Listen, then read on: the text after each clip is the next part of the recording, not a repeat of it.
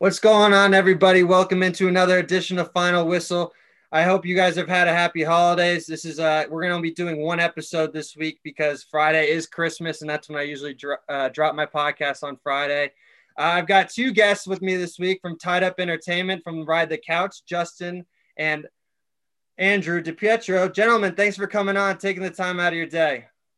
Thank you, Blaine. Thank you for having us. I'm, I'm hyped for this. Pleasure to be here on the final whistle. I'm really excited. Yeah, we got a great slate. And the real thing is, welcome to opening day of the NBA. Who knew that we would just be right back around the corner playing, seeing some NBA basketball again? We got uh, two games on slate tonight. We got Brooklyn versus Golden State. Kevin Durant's return going against his former club in Golden State. As you mentioned, Golden State Warriors are a new look team. Kelly Oubre is now on the squad to help out with Andrew Wiggins and Steph Curry. No Klay Thompson due to his injury.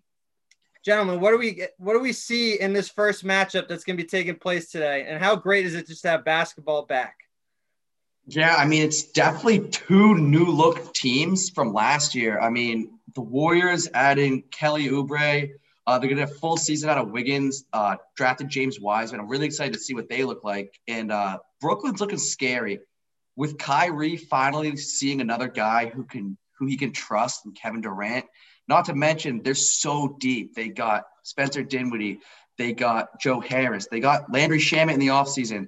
They got Jarrett Allen, DeAndre Jordan, Caris LeVert. Like the list goes on and on. So I mean, I think this is gonna be a really exciting matchup. Uh, definitely gonna set the tone for the NBA season uh, and see what these two teams are all about. Yeah, I'm really excited for this. KD plays the Warriors, goes against Steph Curry. Everyone's going to be excited to see that matchup.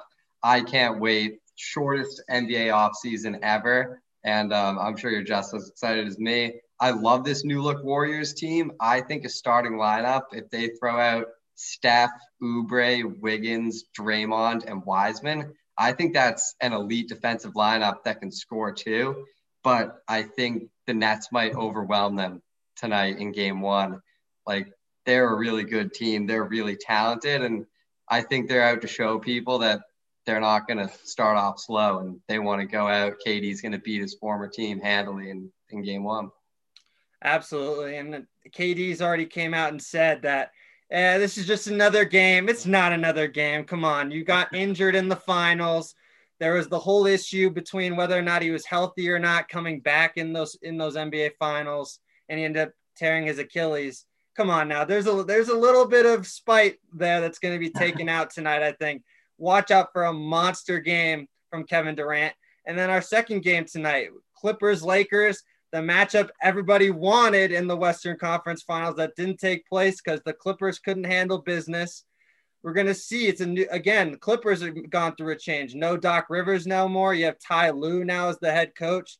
Gonna be really different. Montrezl Harrell flipped. He's now a Laker. So it's gonna be interesting. Serge Ibaka's come into the Clippers. We'll see. What do you guys want to see from that matchup? Yeah, this is one of those interesting scenarios where I think both teams upgraded in a way. Um, I mean, the Lakers they lost JaVale and Dwight Howard, but in return you get Harrell and Marcus Gasol. I mean, I'll take that any day. Dennis Schroeder, too. Dennis Schroeder, yeah, I can't forget about him in the backcourt. Um, the Clippers flip over to the Clippers. Um, at the same time, I think Serge Ibaka is somewhat of an upgrade over Harrell. Um, he's definitely taller. He's a better rim protector. He's a better defender, and he's he's a way better shooter. We saw in the playoffs last year. Serge Ibaka is a little uh, low key a sniper. So um, I think he'll definitely be able to help space the floor in that Clippers offense. Um, I also love the Luke Kennard signing. I think he's going to be able to fit in really well there and shoot the ball well. So uh, there's going to be a really interesting, interesting matchup. Um, I, I got to take the Clippers in this one just because I feel like they're definitely salty about what happened last year. I think Paul George is going to have a bounce back year. Uh, he's upset about what people have been saying about him, and I think he's going to be able to prove people wrong. I mean, he was an MVP finalist not a few years ago. So I'm liking the Clippers uh, in this one. I'm liking them this season too. I think they're going to have a really big year. This is going to be a great matchup. I'm excited to see former Raptors big men, Ibaka, Gasol, going at each other. Great. Those were absolutely huge signings for both teams. The Lakers got scarily better than they were last year, but the Clippers were the only team last year that I thought could beat the Lakers, but they just couldn't guard Jokic, and Jokic took them down. But I, I still think they're equipped to beat this Lakers team. Kawhi Leonard, I, I'm afraid to see what he looks like when he's motivated because I don't know what he was playing for last year, coming off a championship, just got the contract in LA this year. Like there's a fire under him. Like he had best player in the world titles like being thrown out last year and that all went down the drain in the playoffs and I can't imagine he's too happy about it and he might come out here and show LeBron who uh, who the best player in LA is. Well, you got to remember he had those commercials saying the king is the king is about to take this crown across the street or yep. whatever whatever it was something like that but still yeah. he had and then he he failed they blew a 3-1 lead to the Denver Nuggets and really Lake, you could see Le, you could easily see LeBron in the bubble sipping his whiskey or something like that just laughing at him just being like yeah. this is ridiculous this comparison is going on it's going to be unique to see because you definitely can tell that the Lakers have upgraded all around this squad that just won the championship. So it's going to, the Lakers have made themselves clear front runners in the Western Conference. Well, let's take another turn here because we know the Houston Rockets, they're, they're an absolute. Wait, I'm sorry, Blake. Can I can I add one thing? Can I add yeah, one go thing? ahead, go ahead, go ahead. I just want to say I think Doc Rivers has to be one of the most overrated coaches of all time. Really? You're a Boston guy. You got your Celtics yes, yes, right now. Yes, I'm with yes. that. With all that talent in Boston, he won one championship. He goes to LA with Lob City, and they can't make it out of the second round. He goes through a rebuild, then builds a super team, and then he blows a 3-1 lead with that. I like what more what more talent can you give this guy? Well, I mean, you got to remember though, in that game seven, fourth quarter, they couldn't even hit the brick side of a barn if they were trying. To. Yeah, but they shouldn't basketball. have been there. I don't think Paul George. Been Paul George was hitting the other side of the backboard. That's how bad a couple of those shots were. Come on. I'm, I mean, I'm excited yes, to yes, see that. Coaching is everything, but sometimes the players got to take over a game. And Paul George and Kawhi, especially in that game seven, decided not to show up. And you're going to double season lead. Doc. I want to see a full season of Doc. Well, what do you what do you all right? So what do you expect from the Sixers then? Do you expect anything out of them with Doc there? I think they're de- they're a better suited team for Doc Rivers because he's more of a defensive. He, he he focuses more on defense, and with a big physical team like that, I think it plays more into his hands than a team like the Clippers does. But at the same time, I don't consider the Sixers uh, as front runners in the East. I don't see them getting out of the East. Justin. Yeah, um, I I think I, I do think the Sixers are a better fit for him because they're an old school team. Like they grind in the paint, they beat you down defensively, beat you with points in the paint. But um, I still don't think without adding a significant piece can they get past Milwaukee, Brooklyn, Boston. Like I think the talent gap, even Miami too, the talent gap is just too big without adding a guy like potentially James Harden.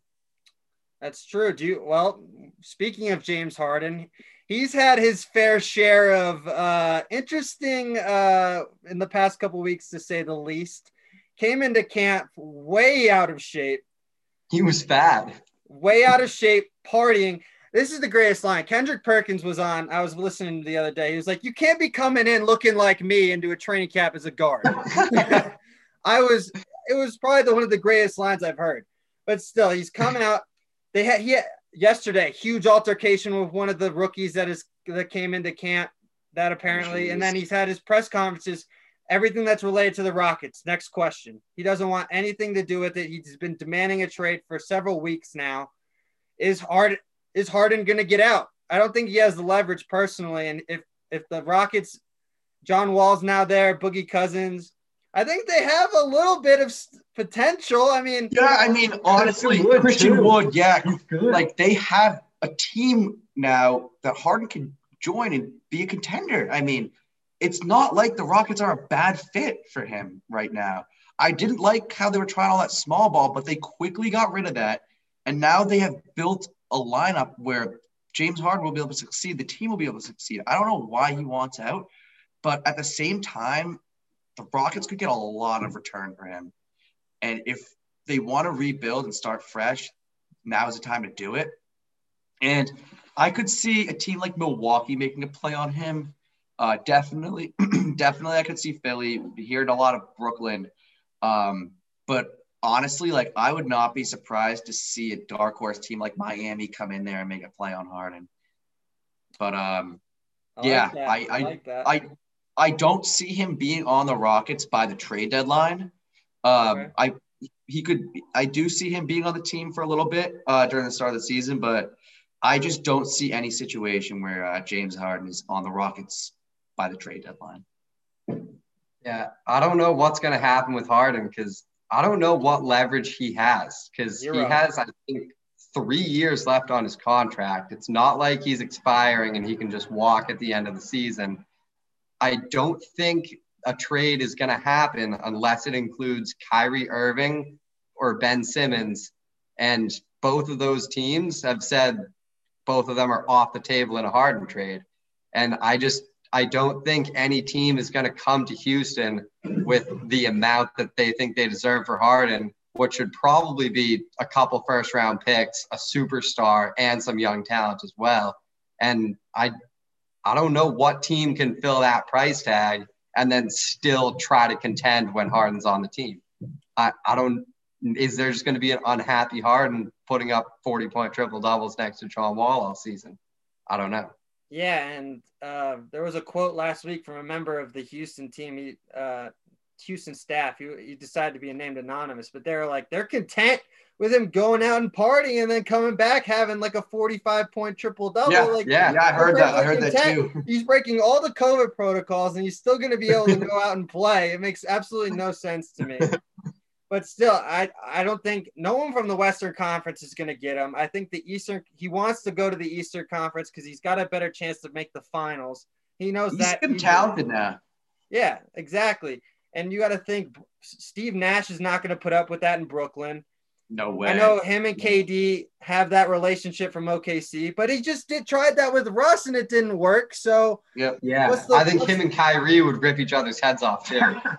well, even if all right, let's just let's just do hypothetical here. If he goes to Brooklyn and Kyrie and KD are both on that team, it's gonna be dribble, dribble, dribble, 10 seconds, pass, dribble, dribble, dribble, 10 seconds. Yeah, and then one of them works. will take the I don't shot. think that works. That would be one of the most the biggest ugly disasters of iso ball. Teams to watch. I think it would be a dangerous team if they traded Kyrie for Harden, and you put Harden in that offense at point guard. I don't know. You're gonna have to give up LeVert, Joe Harris, Allen. You're gonna yeah, have to give up everybody. Much. Yeah, too much. And then Philadelphia, they got to give up Embiid or Simmons or the. Yeah, one. Of, there's no way they would have like. There's no way they would take Tobias Harris. Nobody wants to Tobias Harris. He was yeah. the biggest, worst signing that I've ever seen come out of Philadelphia right now. How do you give He's that like guy the highest paid player this year? Something ridiculous like that. He was the highest paid player in the East last year, tied for the highest paid player in the East. Makes absolutely. in my opinion, the worst contract in NBA history. Yeah, that's very true. I agree with you guys, though. I think Houston's going to have to keep him, and they're going to have to sell him for less than they want because yeah, that's yeah. how it's going to work. So it'll be interesting to see how it plays out. So let's transition to another team, the Bucks. Giannis, he signed the super max.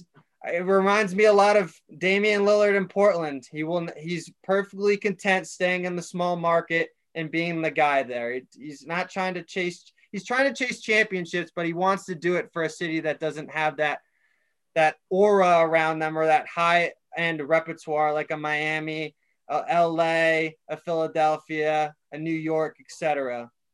So, what do you guys mm. think about the Bucks? I feel like low key the Bogdan Bogdanovich slip up when they tried to get the sign and trade for the King. Well, that was gonna, bad, dude. Yeah, I think it's gonna hurt them more than people realize because now he's gonna. I think it is. He was gonna be a piece. They're just not. I they're they're definitely very talented. I think Jrue Holiday is a big upgrade at point guard. He's one of the better defensive point guards in the NBA. He's a he's an all star. I mean, he's a good piece to have.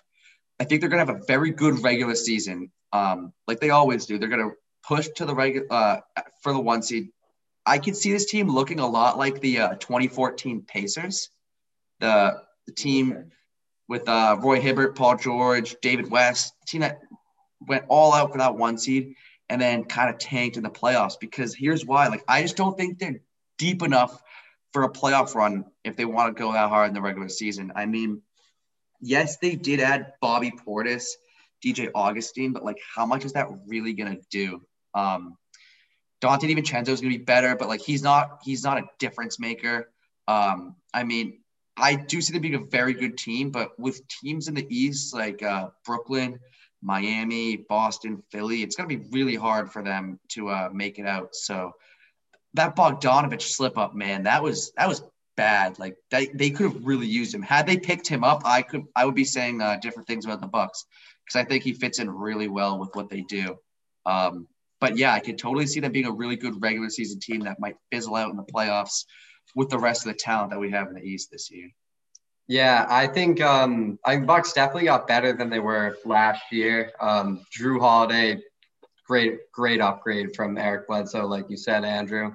Um, and I think Giannis is comfortable now. There's no distractions. No one's worrying about him leaving. He's locked up. Middleton's locked up. They're on the same timeline.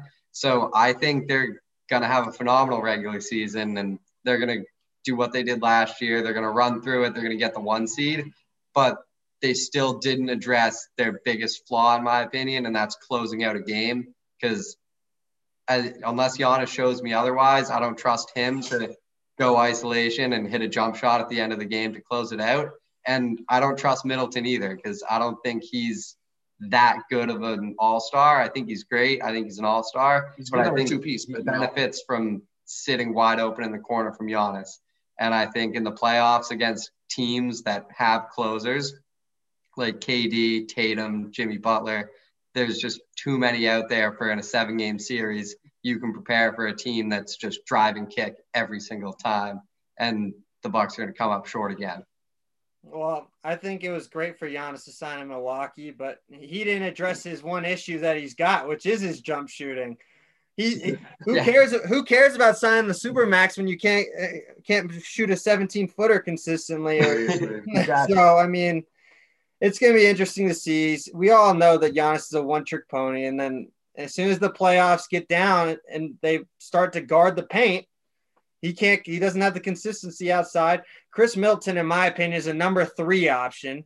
And I don't see Jrue yeah. Holiday as a number two either. They're both probably no. more of a number three. So it's interesting. Jrue Holiday, they're going to be elite defensively. Don't get me wrong. Yeah. Jrue Holiday yes. is easily, and many people say that that he is the best by the NBA players. They say he's the best on-ball defender in the league. Yeah. yeah. And when the NBA players are saying that, you know, you know that they know his, they know he's legit. So mm-hmm. they're going to be legit defensively. I just don't know what you're going to get in the playoffs, is because in those games you're going to have to be able to score. You're going to have to score in the crunch time, as you guys have already mentioned. It'll be very interesting to see. Bogdanovich, he may not have been a closer, but he could at least be that number two option. He's not afraid of the moment that he because he's been playing in Sacramento. He has to take those shots. So he has his yeah. shots.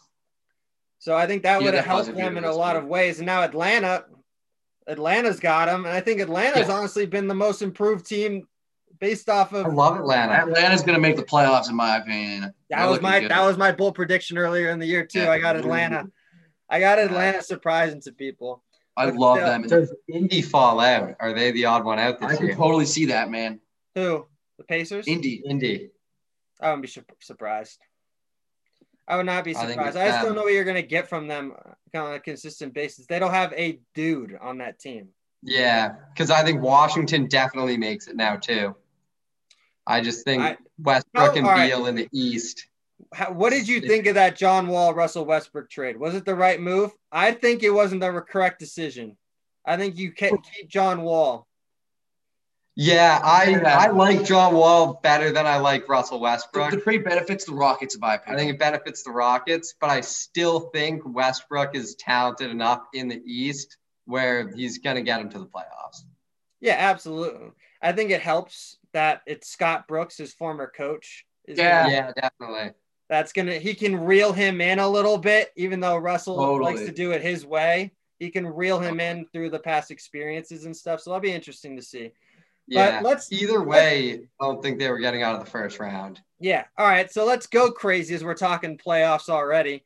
Give me a crazy early bold prediction for your finals picks. Give me a crazy. Give me your. Give me an way too early. It probably will not happen, but give me your way too early picks. My way too early finals pick. Um, honestly, I people could disagree with me on this one, but I like the Clippers out of the West. I really do like the Clippers. I think they improved, and I think they have a big chip on their shoulder. And the last time Kawhi had a chip on his shoulder, that was in Toronto. We saw what happened there. He refused to lose, man. And I think with that team, they I still think they are the best defensive team in the NBA. And adding Ibaka just made them that much better. Um, locking up Reggie Jackson too, that's huge. Um, so I like them as they're definitely the best team in the West to match up defensively with the Lakers now. Throw Kawhi on LeBron. Ibaka can hold his own on Davis. I mean, I'm not Davis is, in my opinion, the best player in the NBA. He's incredible.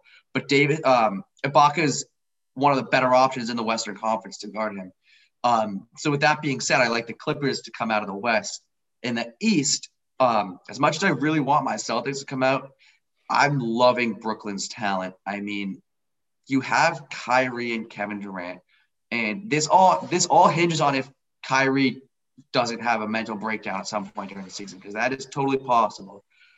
But with that talent, with that offensive talent, and I, I do feel like they're willing to work together, you put you pair around them a, the championship pieces. I mean, you have a good defensive backcourt when you put in uh, LeVert and Dinwiddie. Those are two defensive uh, pieces in the backcourt. You have a sharpshooter in Joe Harris. Um, you have elite. You, I think, I think Jarrett. Uh, I, am sorry, I didn't mean to say elite. I think Jarrett Allen's a very good big man. He's a very good defensive presence who will go and get rebounds. Uh, don't ask much of him on the offensive end, but he'll fit in there very nicely. You have DeAndre Jordan just come right in there and do the same thing off the bench. So I love their depth. Not to mention the Landry Shamet signing when I was talking about shooters. I mean, you got him; he's a sniper. So um, yeah, I'm loving the Nets just because of their sheer talent, depth. I mean, they cover all the bases. They can play D, they can score, they can shoot, they can grab boards, they can protect the rim. I mean, they can do it all. So I'm liking the Nets to go to the finals, but I do see the Clippers taking down the Nets in the finals because I don't see. I don't see uh, Kevin Durant facing a test like Kawhi Leonard until then. I think it's going to be a big wake up call. And um, I just think the Clippers have a good enough defensive backcourt um, to kind of harass Kyrie. I mean, I could totally see Patrick Beverley getting in his head and throwing his game off. Um, and yeah, I, I if, if you want to give me uh, if you want me to give a pick, I'll take uh, Clippers and seven. All right. Yeah, I'm gonna go way more far fetched than that. From the West, I'm gonna bank on a huge step from Luka Doncic and he's going to win MVP. And the Mavericks are going to the finals with a healthy Porzingis, a MVP Luka Doncic. They added a defender and shooter to sit right next to him, Josh Richardson. Luke is going to play full time point guard now. They know what they're doing with him. I love the Mavericks to go to the finals. And they're going to play another young team that I'm banking on to take a massive step the Celtics. No Gordon Hayward, Tatum and Brown. Tatum's going to average 30. Brown's going to average 25. There's going to be way more shots for them. Kemba Walker, they're resting him at the beginning of the season to have him healthy in the playoffs. He wasn't healthy last postseason, and it showed. If he was anywhere close to healthy, they walked to the finals against Miami. They don't blow two 20 point leads in the first two games. Um, it's a completely different story. They addressed their needs in the offseason. They got Tristan Thompson to help out Daniel Theis against the big guys in the East. They grabbed a veteran point guard off the bench, Jeff Teague. He's going to be a massive upgrade over Wanamaker. He can hit threes. Payton Pritchard, another guy they drafted, he can hit threes. He doesn't turn the ball over. They drafted the best shooter in the draft, Aaron Nesmith. We've been missing a spot up guy literally since Ray Allen, and now they have him. I think finally we have a real team around Tatum and Brown and not just a bunch of six, eight people who can do a little bit of everything. We have specialists, we have rebounders, we have shooters, passers. I think the Celtics are going to play the Mavs in the finals, and I'm a Celtics fan, so Celtics in six. Wow, this is wild because I have two completely different teams than you guys. So we're gonna have Let's go. Let's go. here. This is wild. So, all right, because we started in the West, we'll go with the West. Give me the Denver Nuggets. Ooh. I yeah. am sold. They showed me that winning mentality coming back, that never die mentality coming back from 3 1 down twice against They Utah. didn't even have Will Barton either, too. They got him coming back. Absolutely. I Jamal Murray is an absolute dog at the end of games, and I think he's Oh, yeah. finally showed up that he can beat. He's going to be an, a, a decent player in the regular season, but he's going to be the go-to guy in the postseason. He brings it up to a completely different level when he needs to. Nikola Jokic, best center in the league, in my opinion Yeah, I agree. I agree. far. not even close. I think it's not even close there. I think he's going to be able to be a completely different matchup problem. Supposedly he's got he's lost a little bit more weight, so he's going to be a little bit more leaner. So I think that's going to he's going to be a diabolical force down low now. And I am in love with Michael Porter Jr. I'm Oh, telling yeah. you, he's going to have the biggest jump going into this season after what he did in the bubble. He's going to be Oh, yeah. averaging at least 17 or 18 a game. He's gonna he's gonna finally figure out how to defend a little bit. I know if foul trouble is his biggest uh, critique. If he can just stay out of foul trouble, he's gonna be right there. So I love the Denver Nuggets. They've got all the depth in the world too, because you're gonna see. I think you're gonna see the big the the big five lineup. I'm telling you, I'm gonna see you're gonna No. see a huge ball, huge ball. You're gonna see it like they showed off in the bubble. Five bigs. I'm all for that too. You're gonna have Jokic bringing the ball up, Bol Bol on the outside, Michael Nice. Porter Jr. It's gonna be nuts. No one's gonna be under six ten on the court. It's gonna be great. I love that, man. I love that. Give it to me. Who cares about micro ball when you have that?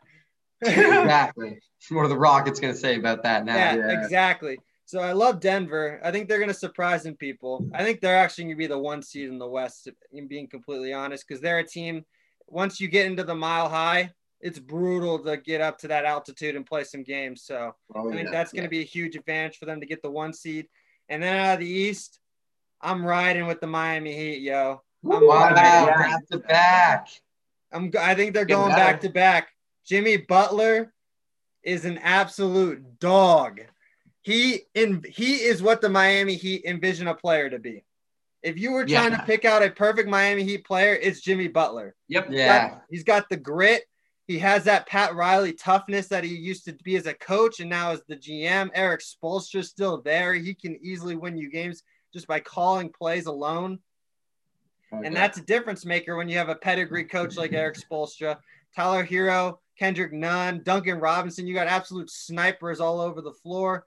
I know Dragic. Goran Dragic is coming off of the injury. I think he's going to be fully healthy though, and he's an absolute. And that that death lineup that they had in the bubble was ridiculous. And if Yep. probably if Dragic doesn't get hurt as well as Bam, that series goes seven instead of Yeah. ending in six.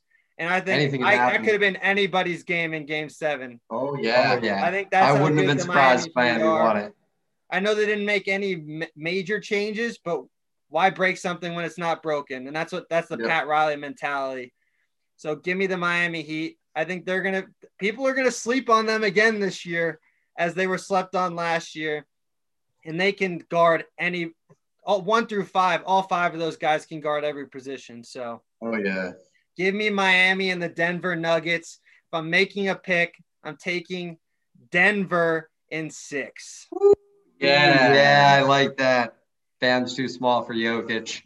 Yeah, I, lo- I love it. Right? I Mm. think because I think Murray and Jokic are going to win a championship.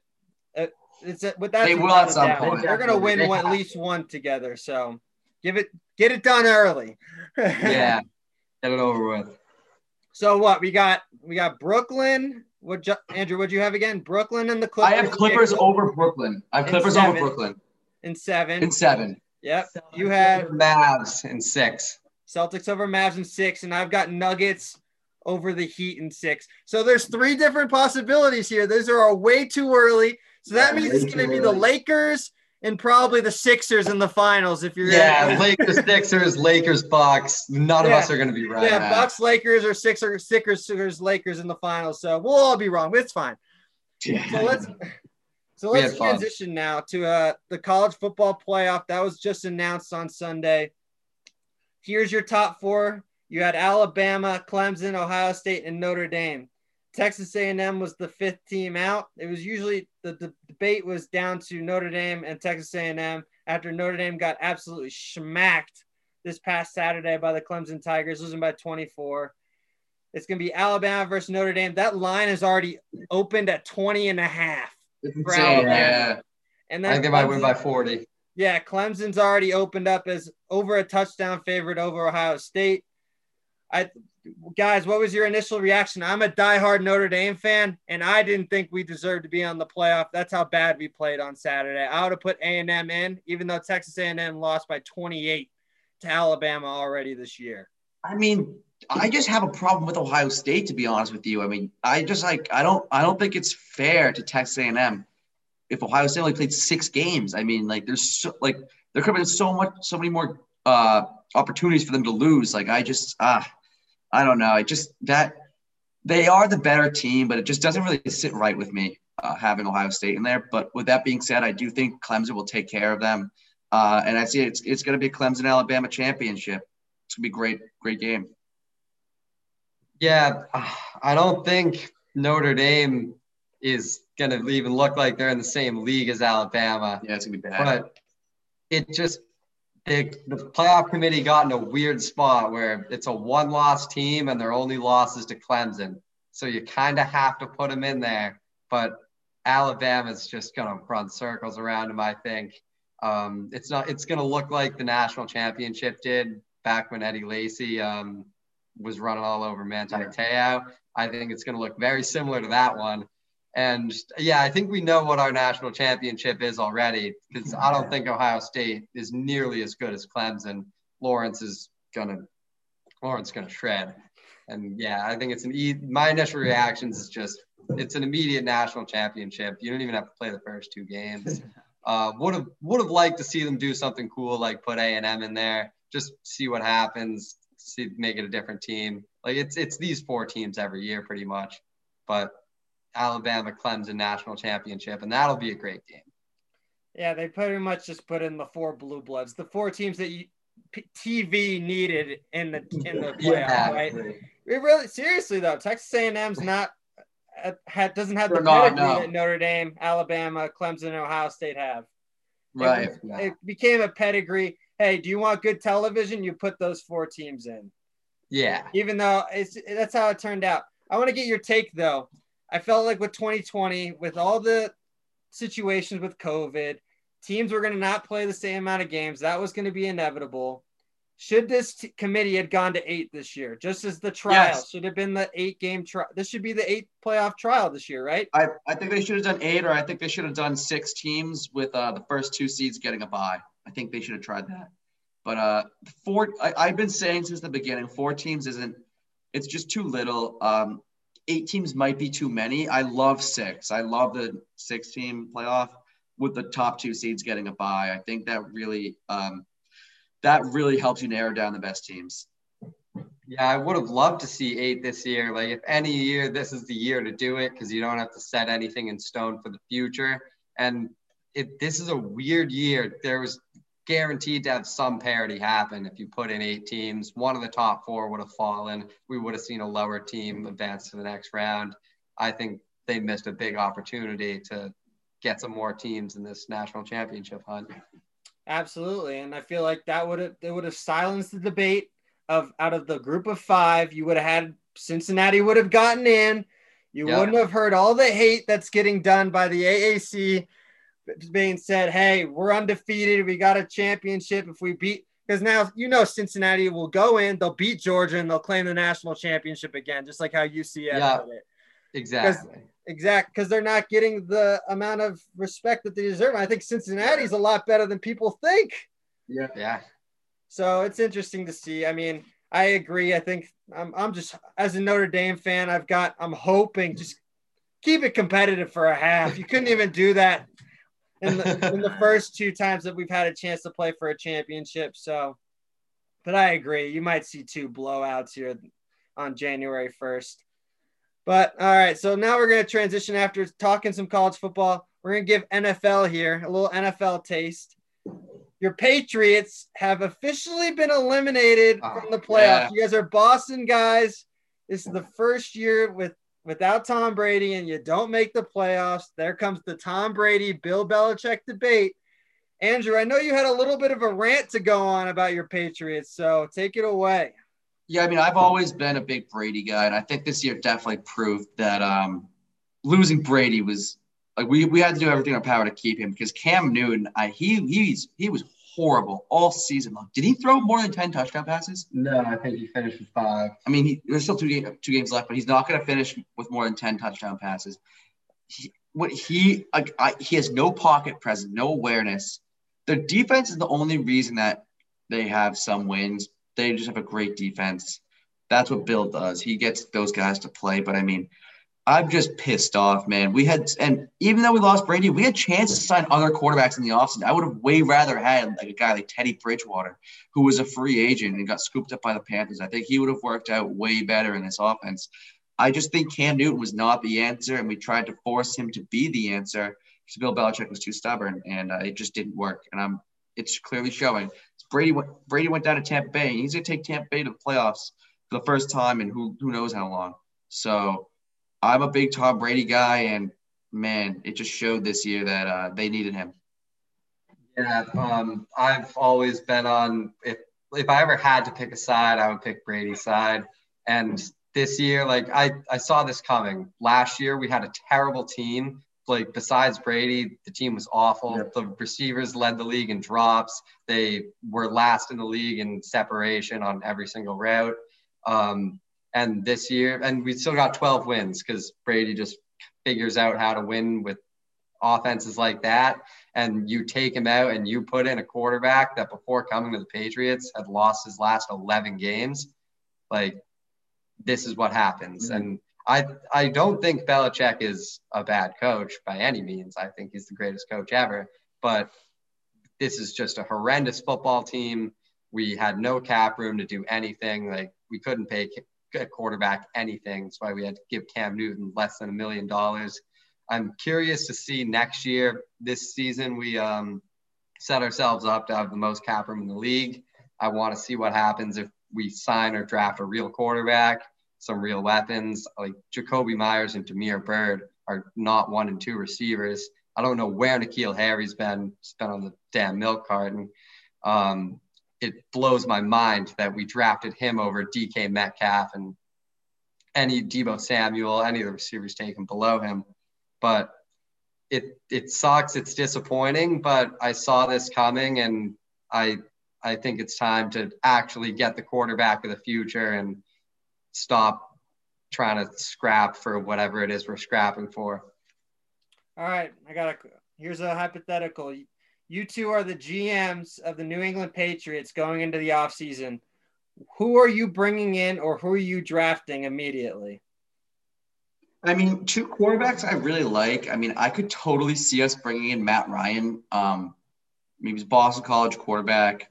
His time in Atlanta seems to be coming to an end. Maybe we can do something to kind of jumpstart his career back again.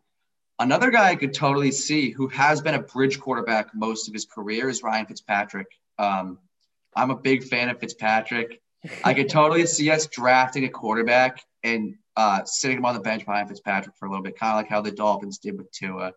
But um, yeah, maybe we could make a play on Mac Jones and uh, get Fitzpatrick and have Fitzpatrick play half the season and Mac Jones comes in. Maybe that'll be the ideal situation. But uh, we have to move on from Cam Newton. There's no way. If I'm the Pats GM, he is nowhere in uh in our future.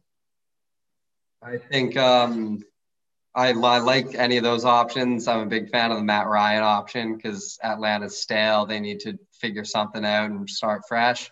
Um, I wouldn't mind seeing the Pats make a play to move up and get Justin Fields.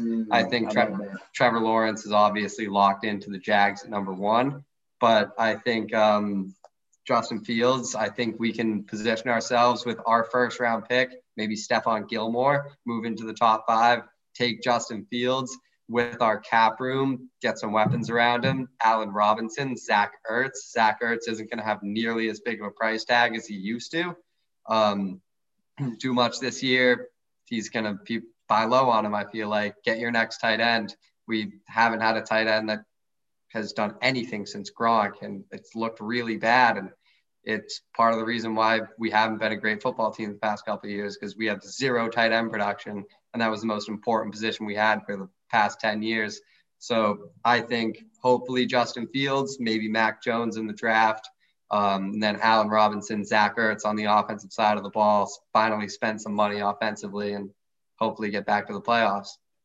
All right, I'm gonna throw you guys a curveball. I want to get your reaction here. You guys are gonna go get Matthew Stafford to play quarterback. Yeah. Detroit, Detroit's him and Detroit are done. You can see it. He's had yeah. enough of losing. Matt Patricia mm-hmm. has ruined that team that was in the playoffs two out of the four years under Jim Caldwell. And then you're going to draft Kyle Pitts, the tight end out of Florida. Ooh, That's, I like that. that. Those are the first two moves. I'm. I'll. I'll call Bill right now. Bill, that's what's what we're doing? All right. I wouldn't mind that at all. I would that love would be, that. That would, that would, be a great. I would love to have Matt Stafford, a pass first quarterback uh, on the Patriots. I'd love that. Yeah, Stafford would be awesome in New England. I think the fans would eat him up. They, they would love him, and he'd be immediately become a fan favorite. He'd be slinging the ball. I think he'd figure out how to use N'Keal Harry because yeah, totally. Matt Stafford, who better to just sling it up to big receivers? That's what he's been doing his whole career. And yeah, wow, I really like that move. Yeah, so I, I, think you got to get outside the box sometimes, gentlemen. You got to get creative, you know. Yeah, yeah. I would so, not mind Matthew Stafford. Yeah, so we, as we mentioned, the Patriots are eliminated. So we all know the favorites in these in the uh, in the NFL right now. It's Kansas City, Buffalo, Green Bay, and the Saints. Get, you two, give me a dark horse team that is going to surprise some people and maybe make a run to be in the conference championship or potentially a Super Bowl. Uh, I think the Titans. Uh, that's definitely one of my dark horse teams. Derrick Henry he's a running back who could take over a game. And in the playoffs, when it gets cold, you don't want to tackle that guy. He's gonna be running right through people. And uh, if you get the ground game working in the playoffs, and you open up the passing game, Titans already have one of the better play action offenses in the NFL. And with Derrick Henry, that play action is incredible. Just to fake it to him, throw to AJ Brown. Uh, we saw what they did in the playoffs last year. Mike Vrabel's an incredible coach. And um, I could totally see them being a dark horse team. My other uh, dark horse team is uh, actually the LA Rams. I know they had a horrific loss to the Jets. Uh, I, I know, I know, but um, they helped them lose but, Trevor Lawrence though, so the Rams did they, the the Rams did everybody a favor. I know they're keeping Trevor Lawrence out of the out of the AFC East, so I'm fine with that.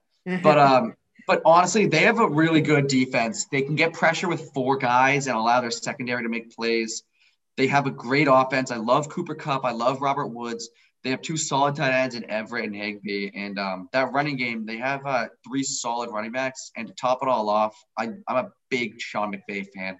I think he's able to figure things out. And um, I think in a playoff run, the NFC is fairly wide open this year. I mean, I think the Saints are beatable. I think the Packers are beatable. Um, so if I had to go with a dark horse, team, like a true dark horse, it could be the Rams.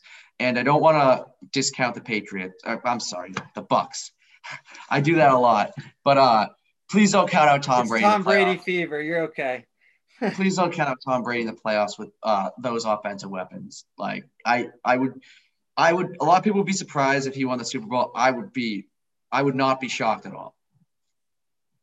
Yeah, you um, you took my NFC dark horse. Well, with that, mine was going to be Tampa, but um, for the same reasons. In a wide open NFC with, in my opinion, only two teams that can realistically get pressure with four on Tom Brady, that being the Rams and the Saints. He's not playing either of them in the first round um, if things hold like they are.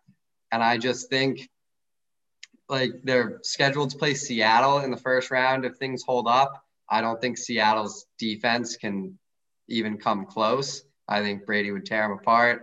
I think they'd kill Green Bay again. Like Green Bay was no, they showed no chance. Their defense isn't good enough yet to compete with Brady and those boys. And I don't think Aaron Rodgers is a great playoff quarterback. I, he gets killed every time he loses. And in a wide open NFC, like it's still Tom Brady. And I know like he's had some struggles this year, but I mean, he still has over 30 touchdown passes. He has the best weapons he's ever had.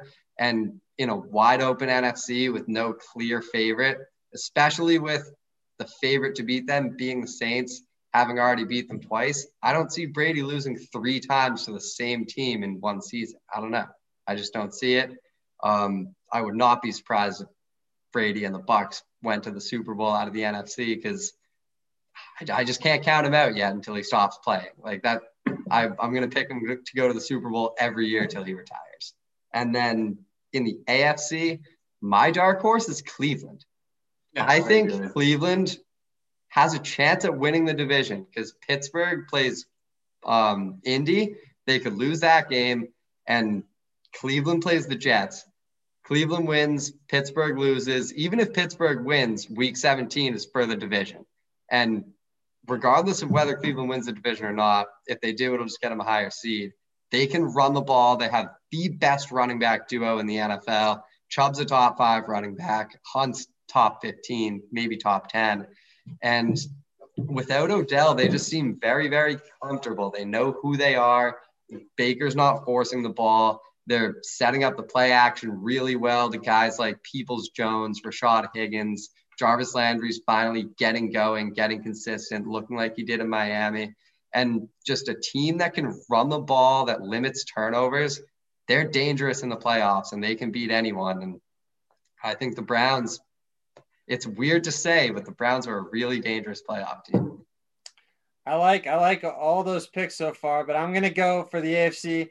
I'm going to take the uh, other team that runs the ball considerably and doesn't turn the ball over, which is the Indianapolis Colts. love, love that. Love, love that pick, man. Because we all know what the issue is with the Indianapolis Colts. It'll be turnovers from Philip Rivers. If you limit yep, yep. Philip Rivers' turnovers, you're they're going to have a chance to beat anybody because their defense is legit with DeForest Buckner up front.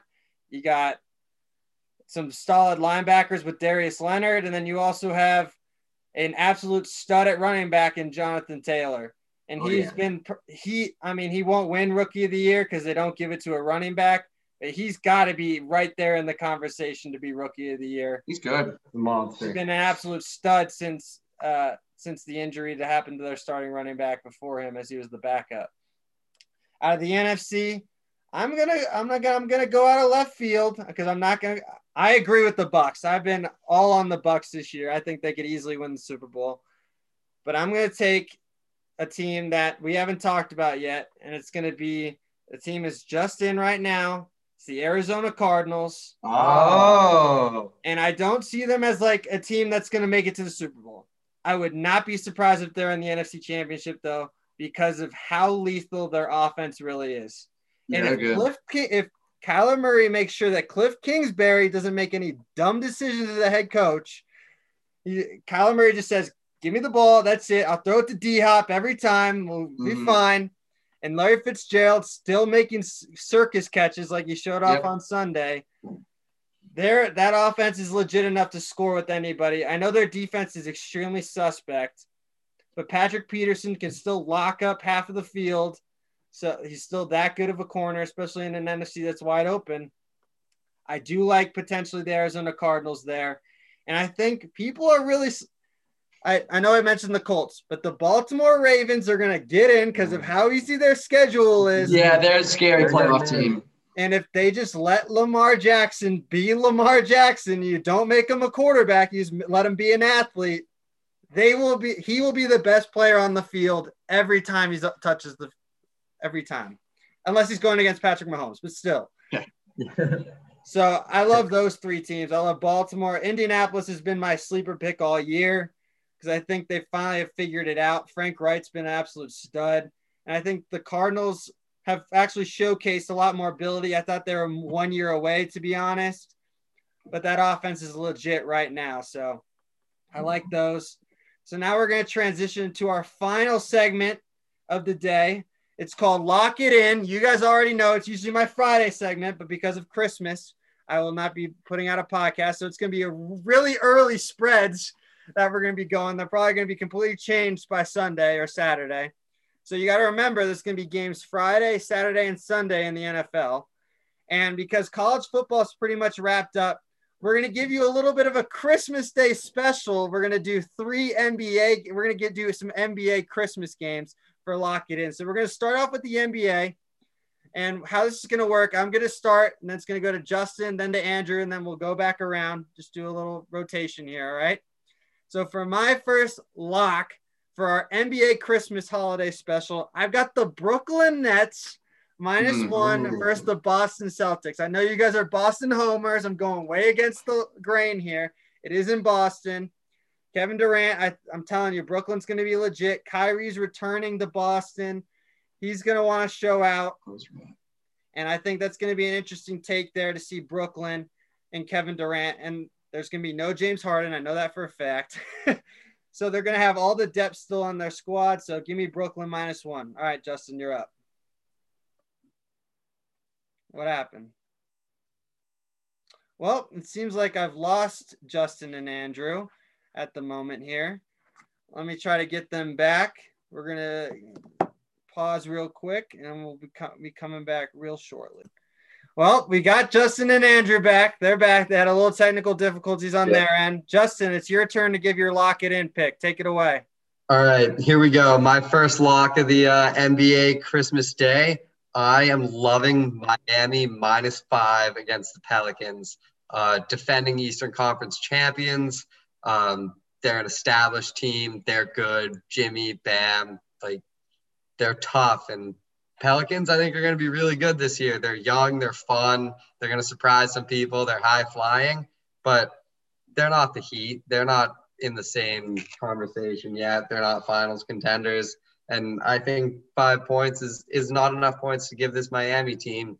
Even if it's a close game, it'll come down to free throws at the end. Miami will inch away, win by more than five. Love Miami minus five. Yeah, I'm going to jump on that too. I love Miami minus five as well. Um, basically for everything Justin said, they're so deep. Um, at the end of the day, uh, New Orleans is no Miami. And then I also I love the Clippers. I'm locking them against the uh, Nuggets. I think that yeah, like you said, Blaine, they're very mad about what happened last year. Uh, and I think they got better. And I think uh, tonight uh, Christmas will be their night to show out. Yeah, I also have I love the Clippers as well. That spread's even at the moment. Give me the Clippers blowing that three one lead. It's gonna be a little bit of a revenge game just like how kind of like tonight's going to be a little bit of a revenge game for the Clippers. Don't be they're going to be a lot of revenge games to start the year for the Clippers. So I think the Clippers will show out and show out. So what do you got, Justin? Uh, my second lock is Warriors plus eight against Milwaukee. I know Milwaukee is going to come out. They're going to be tough. They're going to be really good. They're going to be a dominant team. But Steph is back. And when Steph is healthy, Warriors are a really good team. I know there's no Klay, but I expect a very big bounce back season from Draymond with a full season of Steph. I love James Wiseman and the fit he is there. I think they're a deep team too. All of all the guys that were starting and getting big minutes last year are just coming off the bench now. Eric Paschall, Damion Lee, like they're they're a good team. They can shoot. Steph is back. I think eight points is too many points, and they're gonna make this a close game. It's Christmas Day. Steph, Giannis, it has to be. What you got, Andrew? Uh, third, third pick. Yeah. Oh yeah, my third pick. I gotta go. Honestly, like um, I I like the Dallas uh, minus six against the Lakers. Um, like Justin said, they're the um, they're his cha- uh pick to come out of the West, and I'm I mean they're not mine, but I do I it's a possibility. And that team matching up with the Lakers, I think they can do it. I don't know if they're going to win the game, but they'll be able to keep it close. Yeah, I don't see a team. I don't see a team with Luka Doncic uh, rolling up point guard losing by more than six points. Um, yeah, that a- was my final lock as well. Give me Porzingis and Luka on Christmas. I know LeBron will have like a 45 point triple double, but it's all about containing AD. So if you contain AD, you can beat the Lakers. So I think they'll be able to do that relatively. That's my third and final lock. Um, yeah, I think I'm gonna grab that as my third and final lock too. I like if Mavs are a really good team, they're my finals pick for the West. And all right, there you go. So I, I got, everybody's heavy on the Christmas Mavericks, Day. so the Lakers will win by 20. All right. yeah. yeah. Well, so those Absolutely. are our three Christmas Day picks. So let's transition to the NFL now, gentlemen. So same rotation. It'll be me, then Justin, then Andrew. My first NFL lock. Give me the Cardinals minus three and a half for San Francisco. They're going to be playing on Saturday. They're my dark horse. Ride with Kyler Murray and DeAndre Hopkins. The Niners just lost to the Cowboys, and the Cowboys have been absolutely atrocious this year. So give me the Cardinals three and a half. Um, I like that one, and I'm gonna grab Baltimore minus 11 against the Giants. I think Baltimore is just cruising to the playoffs at this point. Daniel Jones might not play. We might see some more Colt McCoy. Giants are just going to keep falling out of this division race, keep giving it to Washington. And Baltimore is a team that they really beat down on teams worse than them. This Giants team, I don't think they're going to, they're, they're not going to do anything to figure out this Lamar Jackson rushing attack. It's going to get really ugly. 11 points. They're totally going to win by more than two touchdowns. Yeah, I gotta agree with you, Blaine. Um, I'm loving the Cardinals in this one. Uh, Niners don't have anything to play for, really. The Cardinals do. I love their offense. They're super dynamic, and um, I don't. I just don't trust Nick Mullens. Yeah, absolutely. San Francisco's been a mess.